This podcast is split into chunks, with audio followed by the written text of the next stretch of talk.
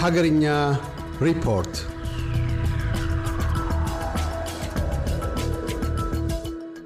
በአዲስ አበባ የመንግስት መስሪያ ቤቶች የስራ ሰዓትን ወደ አስራ ስድስት ሰዓት ለማራዘም እየተሰራ መሆኑ ተሰማ።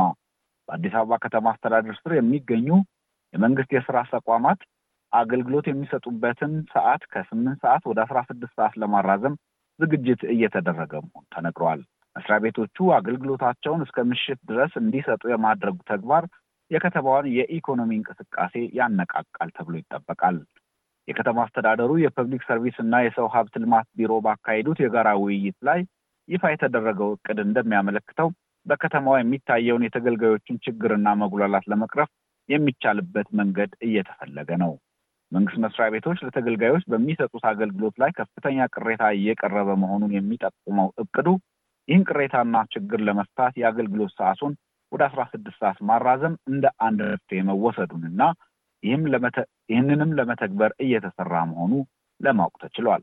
በዚሁ የመንግስት ስራን ወደ አስራ ስድስት ሰዓት ለማራዘም በተያዘው እቅድ ሰራተኞች በፈረቃ የሚሰሩበት ሁኔታ ሊመቻች እንደሚችልና አሰራሩ የአዲስ አበባ ከተማ አስተዳደር የመንግስት ሰራተኞች አዋጅን የማይጥስ እንደሚሆን ተነግሯል። የከተማው አስተዳደር የመስሪያ ቤቶችን አገልግሎት ሰዓት ማራዘም ፈቃዱን ተግባራዊ ለማድረግ ጥናት እያካሄደ መሆኑንና በመጪው በጀት ዓመት ተግባራዊ ለማድረግ ዝግጅት እየተደረገ መሆኑም ተጠቁሟል።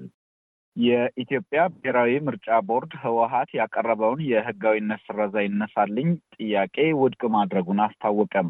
ህዝባዊ ወያኔ ሓርነት ትግራይ ህወሀት ሚያዝያ ሀያ ስምንት ቀን ሁለት ሺ አስራ አምስት ዓመተ ምህረት በጻፈው ደብዳቤ ያነሳውን የፓርቲውን የህጋዊ ሰውነት ስረዛ ይነሳልኝ ጥያቄ ውድቅ ማድረጉን የኢትዮጵያ ብሔራዊ ምርጫ ቦርድ ሰሞኑን አስታውቋል። ምርጫ ቦርዱ ኃይልን መሰረት ያደረገ የአመፃ ተግባር ላይ መሳተፉን አረጋግጠናል በሚል ፓርቲውን ህጋዊ ሰውነት እንዲሰረዝ፣ የፓርቲው ኃላፊዎች በፓርቲው ስም መንቀሳቀስ እንደማይችሉና ፓርቲው ዕዳ ካለበት ደግሞ የፓርቲው ንብረት ለዕዳ መሸፈኛ እንዲውል፣ ቀሪው ገንዘብና ንብረት ደግሞ ለስነ ዜጋና መራጮች ትምህርት እንዲውል በማለት ጥር አስር ቀን ሁለት ሺ አስራ ሶስት ዓመተ ምህረት ውሳኔ ማሳለፉ ይታወሳል። ይህንን ተከትሎ ህወሀት ሚያዝያ ሀያ ስምንት ቀን ሁለት ሺ አስራ አምስት ዓመተ ምህረት በጻፈው ደብዳቤ የተላለፈበት ውሳኔ እንዲነሳለት ጠይቆ ነበር።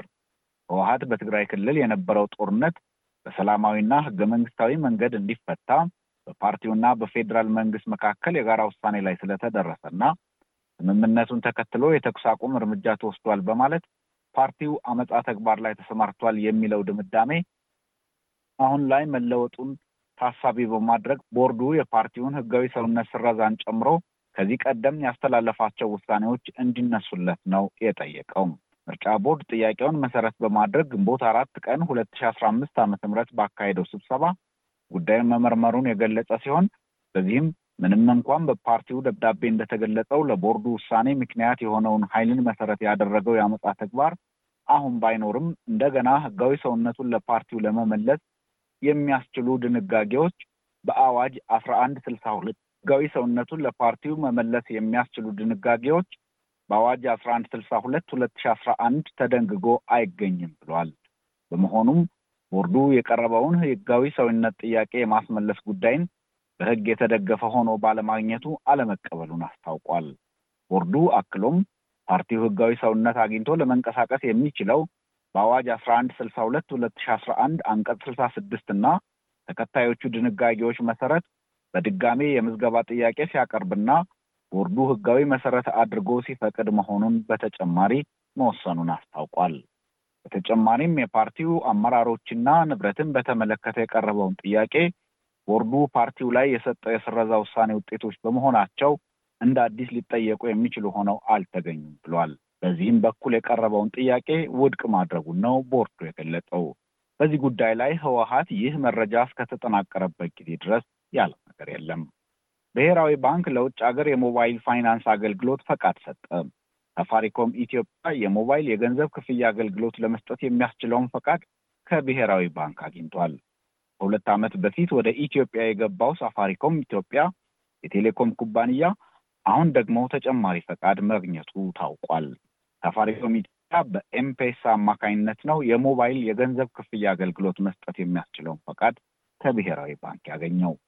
የብሔራዊ ባንክ ገዢ ማሞ ምህረቱ ባንኩ የዲጂታል ፋይናንስ አገልግሎት መስጠት የሚያስችለውን የሞባይል የገንዘብ ክፍያ አገልግሎት ፈቃድ ለሳፋሪኮም መስጠቱን ይፋ አድርገዋል።